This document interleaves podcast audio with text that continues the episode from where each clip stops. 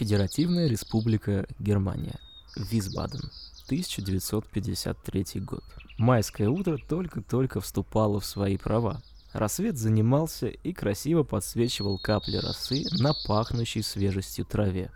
Между двух колосков была натянута паутина, вся в маленьких капельках, но скоро она обязательно высохнет. Из небольшого частного дома выходит мама и заспанный ребенок. Мама стоит у входной двери, а мальчик разувается и начинает ходить по двору босиком. Вместе они заходят обратно в дом. На столе уже ждет завтрак, а за столом сидит отец и собирается на смену.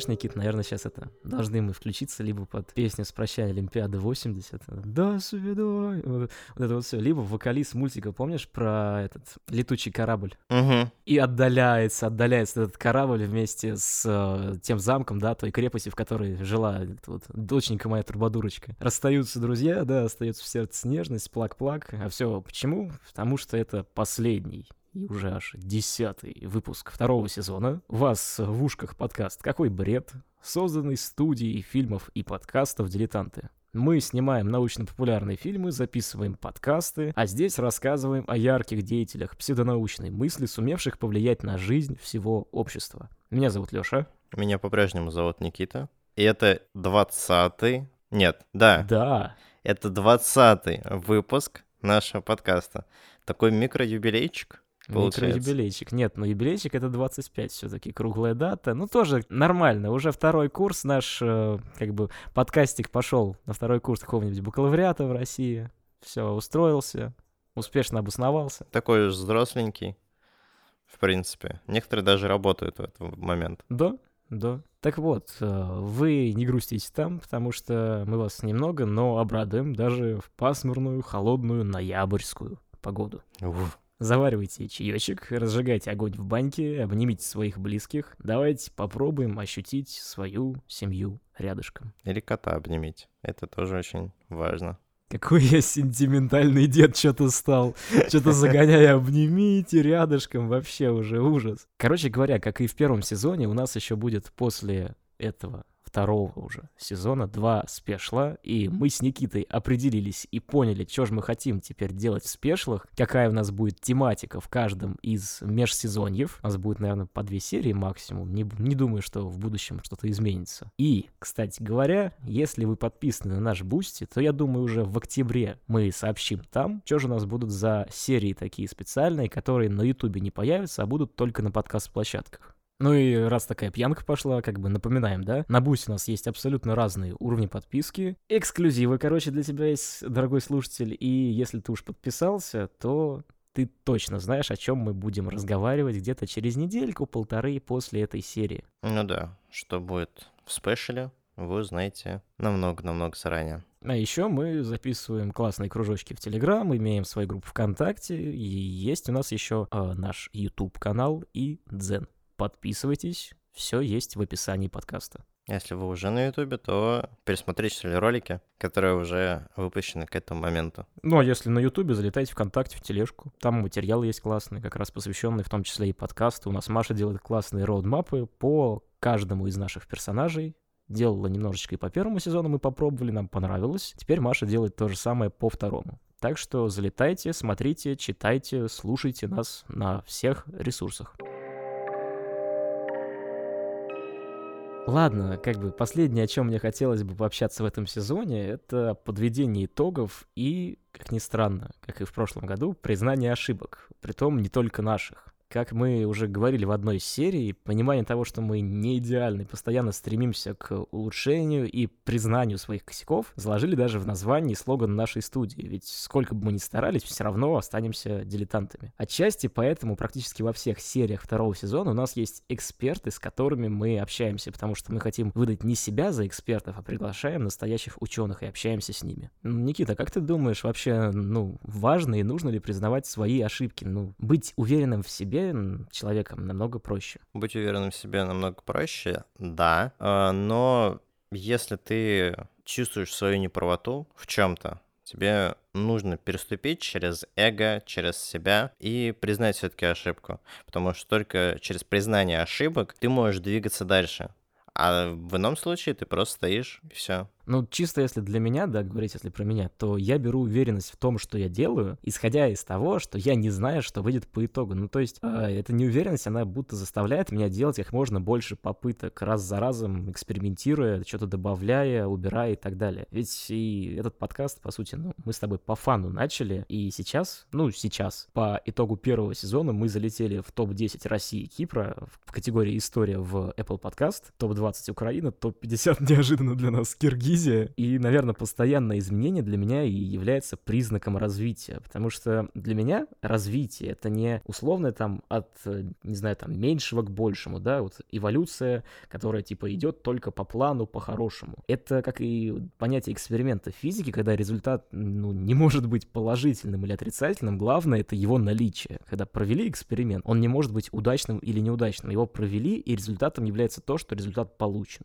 Мне вот это напомнило, тоже в 1934 году в СССР отправили ледокол, но из-за своей специфики это как был э, научный эксперимент, точно такой же. То есть насколько далеко они смогут пройти, потому что он с какой-то точки зрения был, ну, не очень приспособлен. И, по сути, да, катастрофа случилась, а, его сдавили льды, но люди знали уже, что такое произойдет, и они высадились на льдине, собственно. И там какое-то время, неделю или полторы недели uh, уже отправили, понятное дело, сигнал в СССР. В СССР создали специальную группу, uh-huh. и самых лучших летчиков отправили туда как ты понимаешь, 34 год э, самолеты тоже не очень приспособлены к этому. Но потом, когда брали интервью у человека, который придумал сделать э, такое путешествие для изучения, он сказал, что да, по сути, корабль потонул. Эксперимент с одной точки зрения вышел неудачный, но благодаря тому, что это случилось, мы смогли потом э, усилить конструкцию, чтобы следующие уже люди, которые будут точно так же в э, в ну, Северный Ледовитый океан, да. да, отправляться, такого бы уже не случилось. Ну да, да, да. Вот это вот постоянное как раз изменение при каких-то сопутствующих неудачах, удачах, это, наверное, залог э, того, что ты движешься вперед. Ты не движешься, типа, вот по правильному направлению ты движешься вперед. Ты не знаешь, как ты движешься все равно. И сегодняшний подкаст будет достаточно ламповым, добрым и немножко дающим надежду. А посвящен он будет человеку, который смог признать свою ошибку. Герой нашей сегодняшней серии Эдзард Эрнст.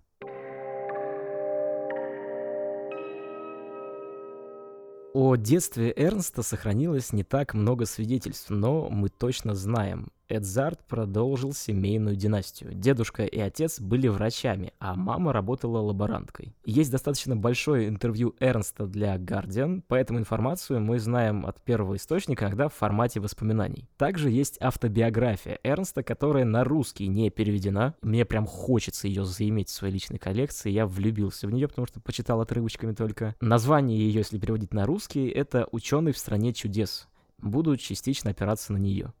Прикольно. Эдзард Эрнст родился в Висбадене в 1948 году. Это территориальный центр Гессена. После проигрыша во Второй мировой войне данный город был разбомблен в США на четверть, что не так много, и вошел в состав Федеративной Республики Германия, то есть ФРГ, Западной Германии, не в соцблоке находился. Кроме этого, дядя Эдзарда был генералом Waffen-СС, а, мы напоминаем, что не одобряем подобные взгляды, запрещенные законодательно в Российской Федерации. Кстати говоря, не одобрял и даже стыдился их наш сегодняшний герой. И возвращаясь к семье, если отец и дедушка были врачами, то лаборантка мама была фанатиком альтернативной медицины.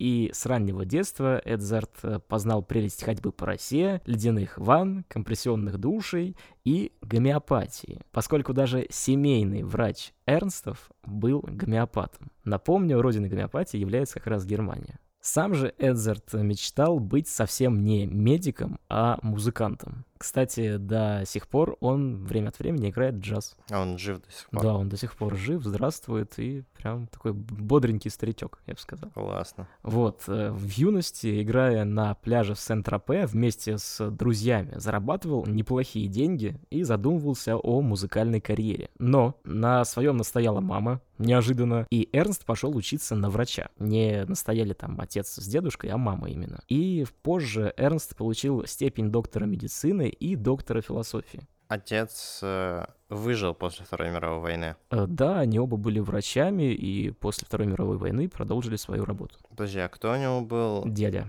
Дядя. А, а его судили. Угу. Но, чтобы тебе было не так неожиданно, степень доктора медицины, наш сегодняшний герой, в Германии получил в 78 году. Однако с самого детства альтернативная медицина ну, органично сплеталась с медициной доказательной. Я тебе уже немножечко это рассказал. Пока Эрнст находился в Германии, он прошел официальные курсы по акупунктуре, траволечению, гомеопатии, баночным процедурам, мануальной терапии и лечению пиявками. А, кровопускание для современных. Да. И первая должность, которую Эрнст получил, это должность врача в гомеопатической больнице, где его коллега буквально выбирал лекарства при помощи маятника. Ну, то есть ты помнишь, наверное, в «Битве экстрасенсов» вот этот вот маятник, который держит над чем-нибудь, он качается. Да. Вот, при помощи подобного инструмента э, врач-гомеопат выбирал, видимо, лекарства. Повезет, не повезет, повезет, не повезет. Где-то 50%. Разбавленный мышьяк или ртуть? Разбавленный мышьяк или ртуть? Сахар или сахар. Да, сахар или сахар. Но, например, у Эдзарда был и неудачный опыт в медицинской сфере. Конечно, предыдущий тоже удачным не назовешь, как бы, ну ладно. И этот опыт также и повлиял, и показал характер нашего сегодняшнего персонажа. Ненадолго Эрнст попал на работу в психиатрическую больницу, и там он обнаруживает, что некоторые его пациентки по ночам сбегают из палаты, чтобы заработать денег на трассе. Как только об этом э, нашему герою становится известно, он докладывает об этом директору больницы. Однако тот вдруг успокаивает Эрнста, передавая вайп, типа, ну, женщинам тоже деньги нужны, пусть хоть так заработают. Попросил э, Эдзарда заняться своим делом и не раскачивать лодку.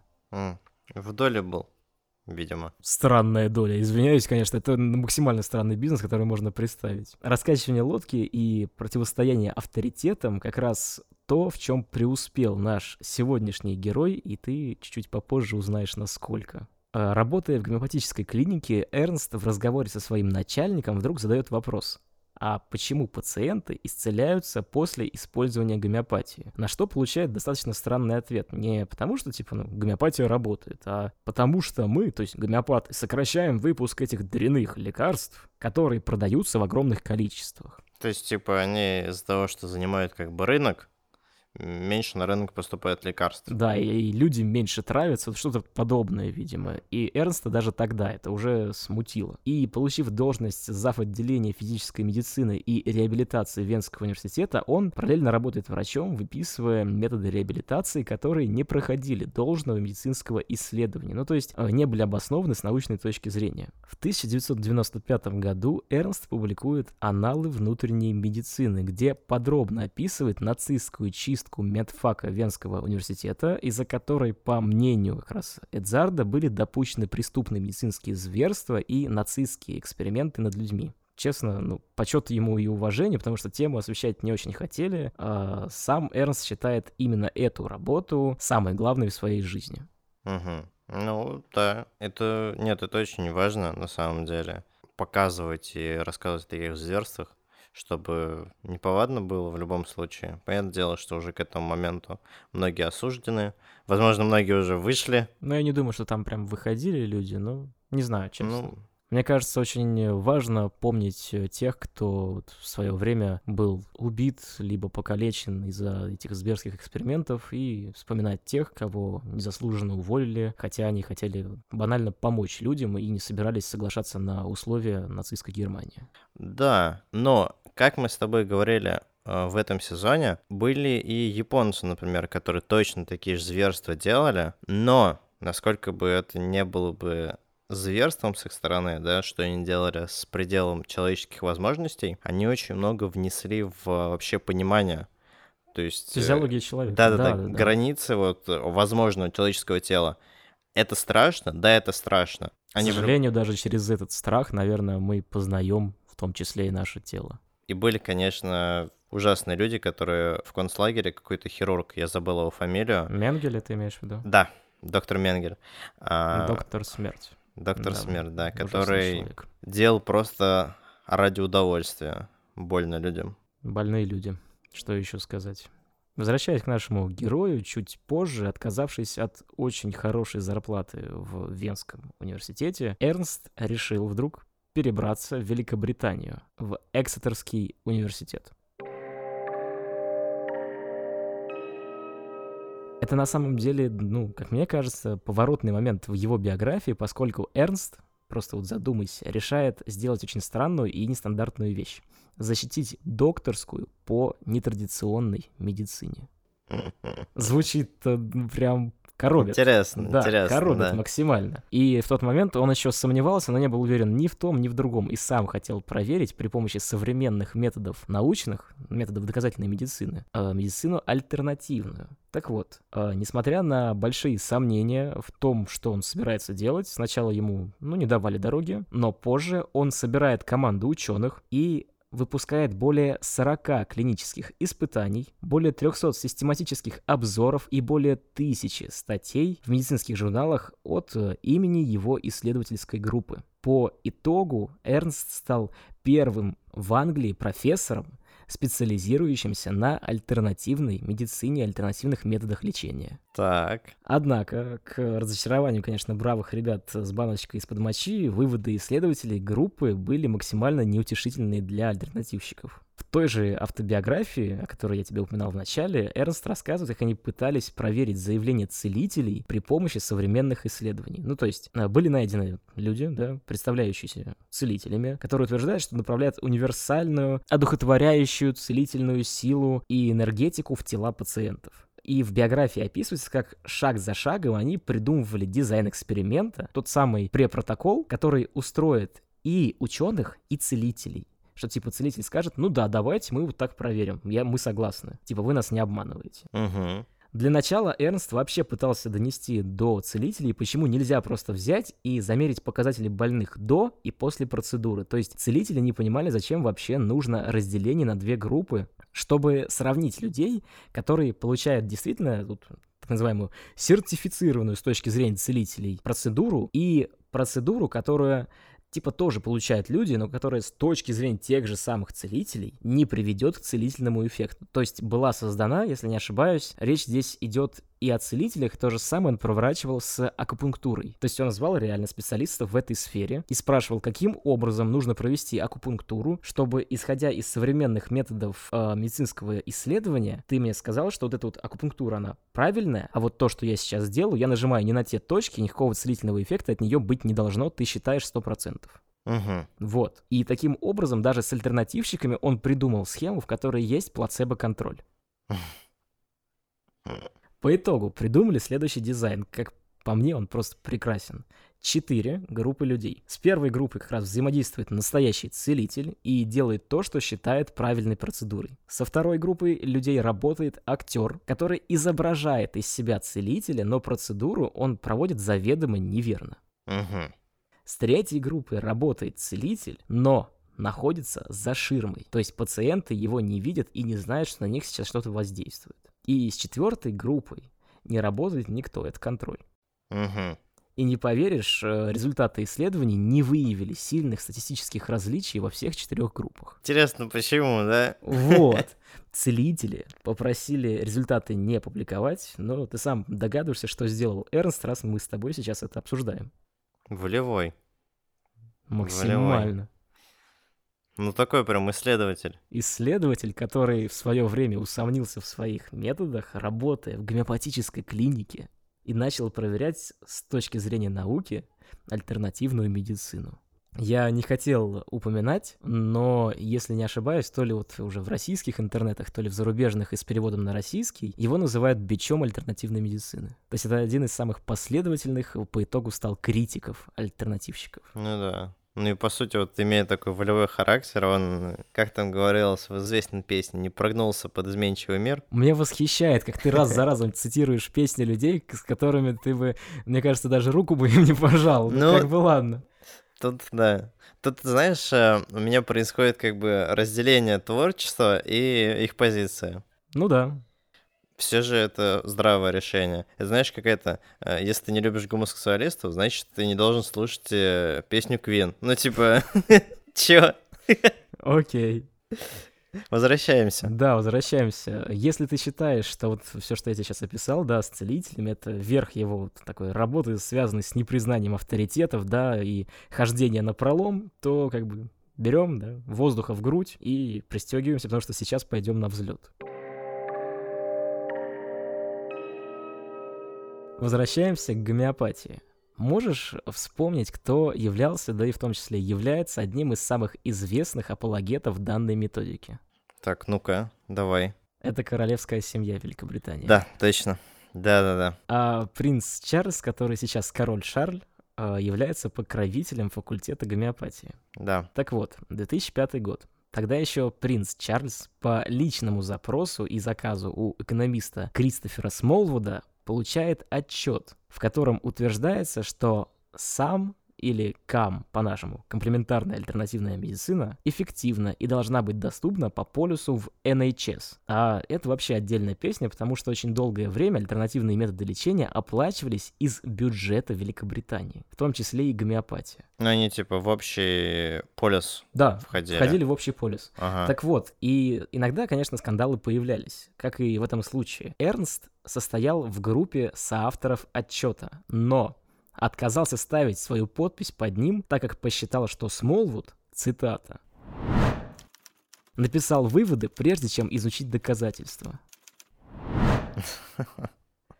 и посчитал отчет, вводящий в заблуждение чушью. Далее редактор журнала Lancet критикует э, Эрнста за нарушение врачебной этики. Почему? Потому что он, во-первых, выносит ссор из СБ, а во-вторых, рассказывает обо всем публично до публикации отчета. Ну, то есть, как бы врачебную этику он по факту все-таки нарушил. И личный секретарь принца Чарльза подает жалобу в Эксетерский университет относительно нарушения конфиденциальности. Однако университет все обвинения с Эрнста снял. Позже наш герой признается, что этот скандал вынудил его уйти из университета на два года раньше выхода на пенсию. Угу. Ну чё, как тебе противостояние с королевской семьей? Классно. Не, очень здорово на самом деле. Ну ты вот думаешь, и ученые такие вроде хлипенькие, да, сами по себе. А тут человек прям напористый, да, он видит, что-то неправильное происходит, и он идет против этого. Самое главное, я тебе даже скину ссылочку на то самое интервью с Guardian. Сам интервьюер, который пришел э, взять интервью у дяденьки уже такого пожилого, ему было 70 с чем-то лет на момент интервью. Он ожидал увидеть такого напористого, напыщенного дядьку-борца, а к нему навстречу пришел такой толстенький дяденька, типичный такой немец с усиками, играет джазочек, э, веселый. Вообще не скажешь, что это вот такой воли человек. Ну, чаще всего, да, какие-нибудь огромные, там, очень накачанные люди по своей структуре внутри, ну, очень слабые. Типа ранимость закрывают своими мышцами или что-то? Ну, скорее всего, да. И, знаешь, тут э, вот э, мы говорим же не о ранимости, а именно о выборе. То есть человек выбрал вот такой подход. Он э, не прогибается, он делает то, что он считает важным и правильным. Он такой волевой человек. И физически он может выглядеть как угодно, понимаешь? То есть, да, толстенький, вот как ты сказал. Ну, такой вот, знаешь, вроде все толстые люди, они как бы более мягкие, более такие добрые. А тут внутри него стальной стержень буквально непрогибаемый. И он вот э, идет и идет как поезд поезду все равно, поезду все равно. Поезду все равно, тут как бы вообще не увернешься. Ладно, короче говоря, если даже вспоминать э, о том, как я познакомился с э, его, скажем так, биографией, я пытался найти что-нибудь на русскоязычном сегменте интернета, но нет вообще ничего, даже страницы Википедии русскоязычной нету тоже. И в чем прикол? Если смотреть англоязычно, там есть ссылки, в том числе есть ссылки на интервью Guardian, но нет нормальных ссылок и не приводится информации даже на странице Википедии, что очень странно странно. Не приводится информация, и никто не ссылается на его автобиографию, вышедшую в 2015 году. Я очень долго искал, пытался найти, нашел какой-то веб-архив, в котором она есть, но она платная, и оплатить нельзя. Я смог ознакомиться только с оглавлением, а дальше начал просто искать либо обширные пересказы, либо просто некоторые цитаты-отрывки из книги. И то, что я прочитал, в частности, вот, эпизод с целителями взят оттуда. Меня так вдохновило, я прям хочу эту книжку где-нибудь найти. На русском, понятное дело, нету, ну, перевести там автопереводчиком, сам я перевести более-менее могу для себя, для своего понимания, но елки-палки, меня так вдохновил этот человек, и узнал я о нем еще, еще, еще в 18-м или нет, в девятнадцатом году, когда писал сценарий для как раз фильма о гомеопатии. Он лежит у нас на YouTube-канале, можете посмотреть. Потому что Эдзард Эрнст, э, соавтор книги «Ни кошелька, ни жизни. Альтернативная медицина под следствием». Так она называется в русском переводе, в английском называется немножечко совсем по-другому, но смысл примерно тот же. И там Эрнст в том числе посвятил огромную главу гомеопатии, рассказывая о том, что и сам он работал в гомеопатической клинике в Германии. И это прям очень сильно подкупило, когда ты читаешь э, ученого, который работал там, который знает изнутри всю эту структуру, понимает, как работают эти люди тоже, и является ну, достаточно последовательным критиком с точки зрения научной методологии. Ты это слушаешь, и когда вот э, мы о других персонажах рассказываем, то там безнадега. Да, ты слушаешь и такой, блин, как это можно было придумать? Ну вот э, человек настолько уверен в себе, а тут человек наоборот. Он э, был уверен, что гомеопатия работает, задавал вопросы постоянно по ней, что вот... Э, а э, почему работает? Да, а почему работает? И не получив нормального ответа, он решил сам удостовериться в альтернативной медицине. Правоте, да, да, да, да. И, ну, самое, что прикольное, по моему мнению, отсылаем вас э, к предыдущей серии нашего подкаста о Кэрри Мулисе. Точно такая же гиперуверенность в себе, в своих методах, но человек работает в научной группе вместе с другими учеными, они делают э, определенные исследования, пишут статьи и исследуют статистически то, насколько возможно или невозможно лечение там альтернативными методиками. То есть это не человек, который что-то придумал и пытается доказать это, а человек, который раз за разом пытается проверить то, что он вроде бы доказал, и перепроверить в том числе. И раз за разом, когда это перепроверяет, понимает, что люди, которые верят в альтернативную медицину, в том числе, условно, там, да, принц Чарльз, ныне король Шарль, они просто погружены в свои собственные постулаты, в свои собственные мысли и сами себя раз за разом убеждают в том, что да, она работает, а все остальные просто завидуют или хотят какой-нибудь там кусочек их акций отбить, э, сделать их прибыльный бизнес не настолько прибыльным и так далее, так далее, так далее. Да, это забавно. Вот э, еще что самое интересное, смотри, вот э, человек вроде такой вклад внес, я про нашего прошлого персонажа, mm-hmm. про Мулиса, вот он такой вклад внес, на самом деле изменил биохимию, получил Нобелевскую премию, но начал заниматься чем-то не тем. А тут человек, наоборот, изначально занимался чем-то не тем, имел даже семейного врача-гомеопата с детства и был погружен в альтернативные методики оздоровления, скажем так. Да, но в момент понял, что это все фигня, и начал менять жизнь, и начал людей переубеждать в том, что гомеопатия не работает. С другой стороны, Мулис, да, если вот сравнить реально просто вот двух этих людей, делает буквально наоборот. Ну да. То есть он э, такой, о, вот все, я получил Нобелевку. И теперь могу высказываться обо всем, я стал экспертом. Да-да-да, я же прочитал где там про ВИЧ, что он не работает, да, или сам как-нибудь к этому пришел. И начинаю вводить в заблуждение, по сути два человека, да, у них совершенно разный путь. Но Мулис вреда больше принес, нежели Эрнст.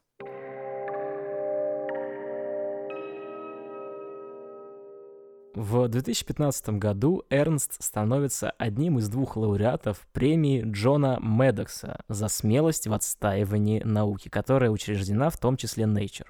Ого.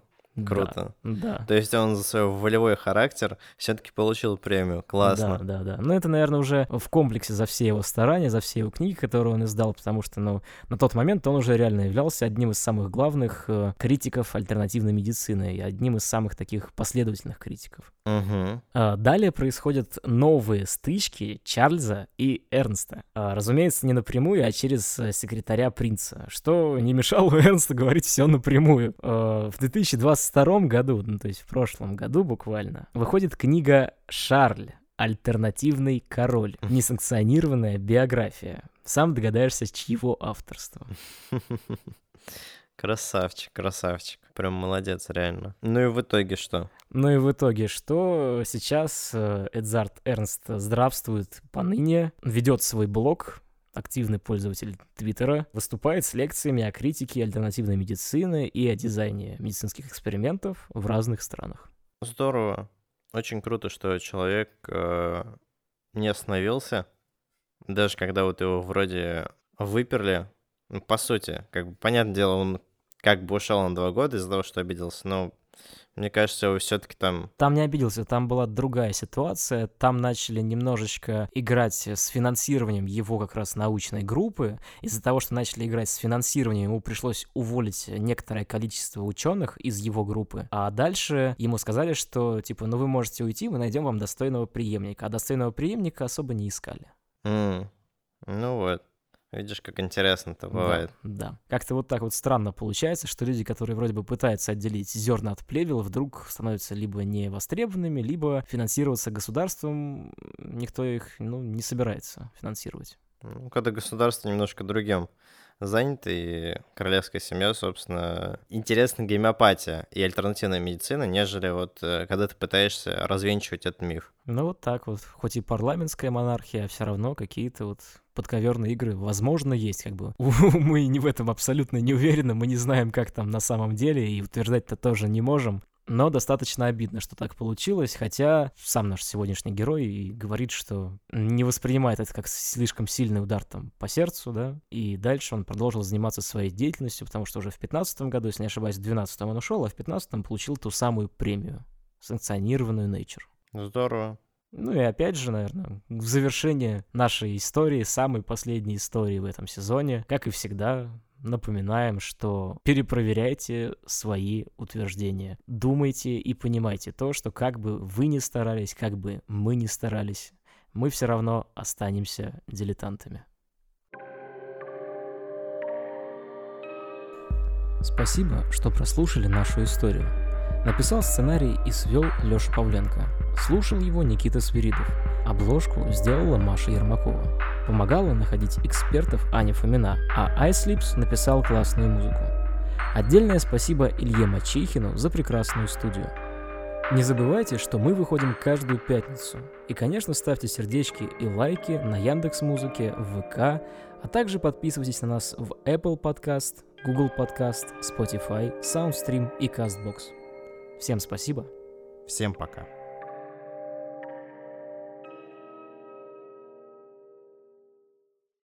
Вот вы прослушали прекрасную композицию. Мы, по идее, вроде закончили, да?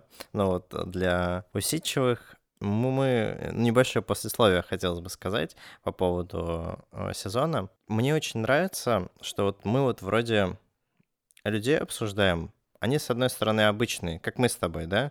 Но мне очень нравится, что они встречаются с реальными историческими личностями. То есть, э, когда я там про Полинга рассказывал, он учился э, чуть ли не у Шрёдингера. Ты понимаешь? Петрик, который взаимодействовал с Черномырдиным, даже Джорджем Бушем старшим и так далее. Да, про первый сезон вообще не буду говорить. Первый наш персонаж вообще со Сталином встречался. Ну как Второй бы... с Байденом. Вот. Ты понимаешь? И там с Эйнштейном тоже у нас вот во втором сезоне тоже Полинг встречался, с Оппенгеймером, понимаешь? Гумилев, но это я вообще говорить не буду. Ты чё? Ты понимаешь, вот насколько... И вот последний сейчас, ну, не напрямую, но типа с королевской семьей точно так же взаимодействовал. И это прям удивительно, на самом деле. Люди встречаются с исторически важными личностями, но при этом они все равно допускают очень много ошибок. И вроде мы вот всегда представляем себе, особенно вот когда медиа, вот это блогинг, да, что люди там с миллионами, с десятками миллионов подписчиков, это вот э, гаранты того, что они несут за собой правду, они несут за собой ту информацию, которая стопроцентная, да, очень много кто так думает и считает. Но при этом в любом случае мы все люди, мы все ошибаемся. И несмотря на то, что там встречался с э, Байденом, Бушем, еще с кем-то. Должен понимать и осознавать, что если ты ошибся, и тебе на это намекают раз, два, три, то лучше посмотреть и пересмотреть свои взгляды. Да, не нужно зазнаваться, несмотря на то, с кем ты встречался.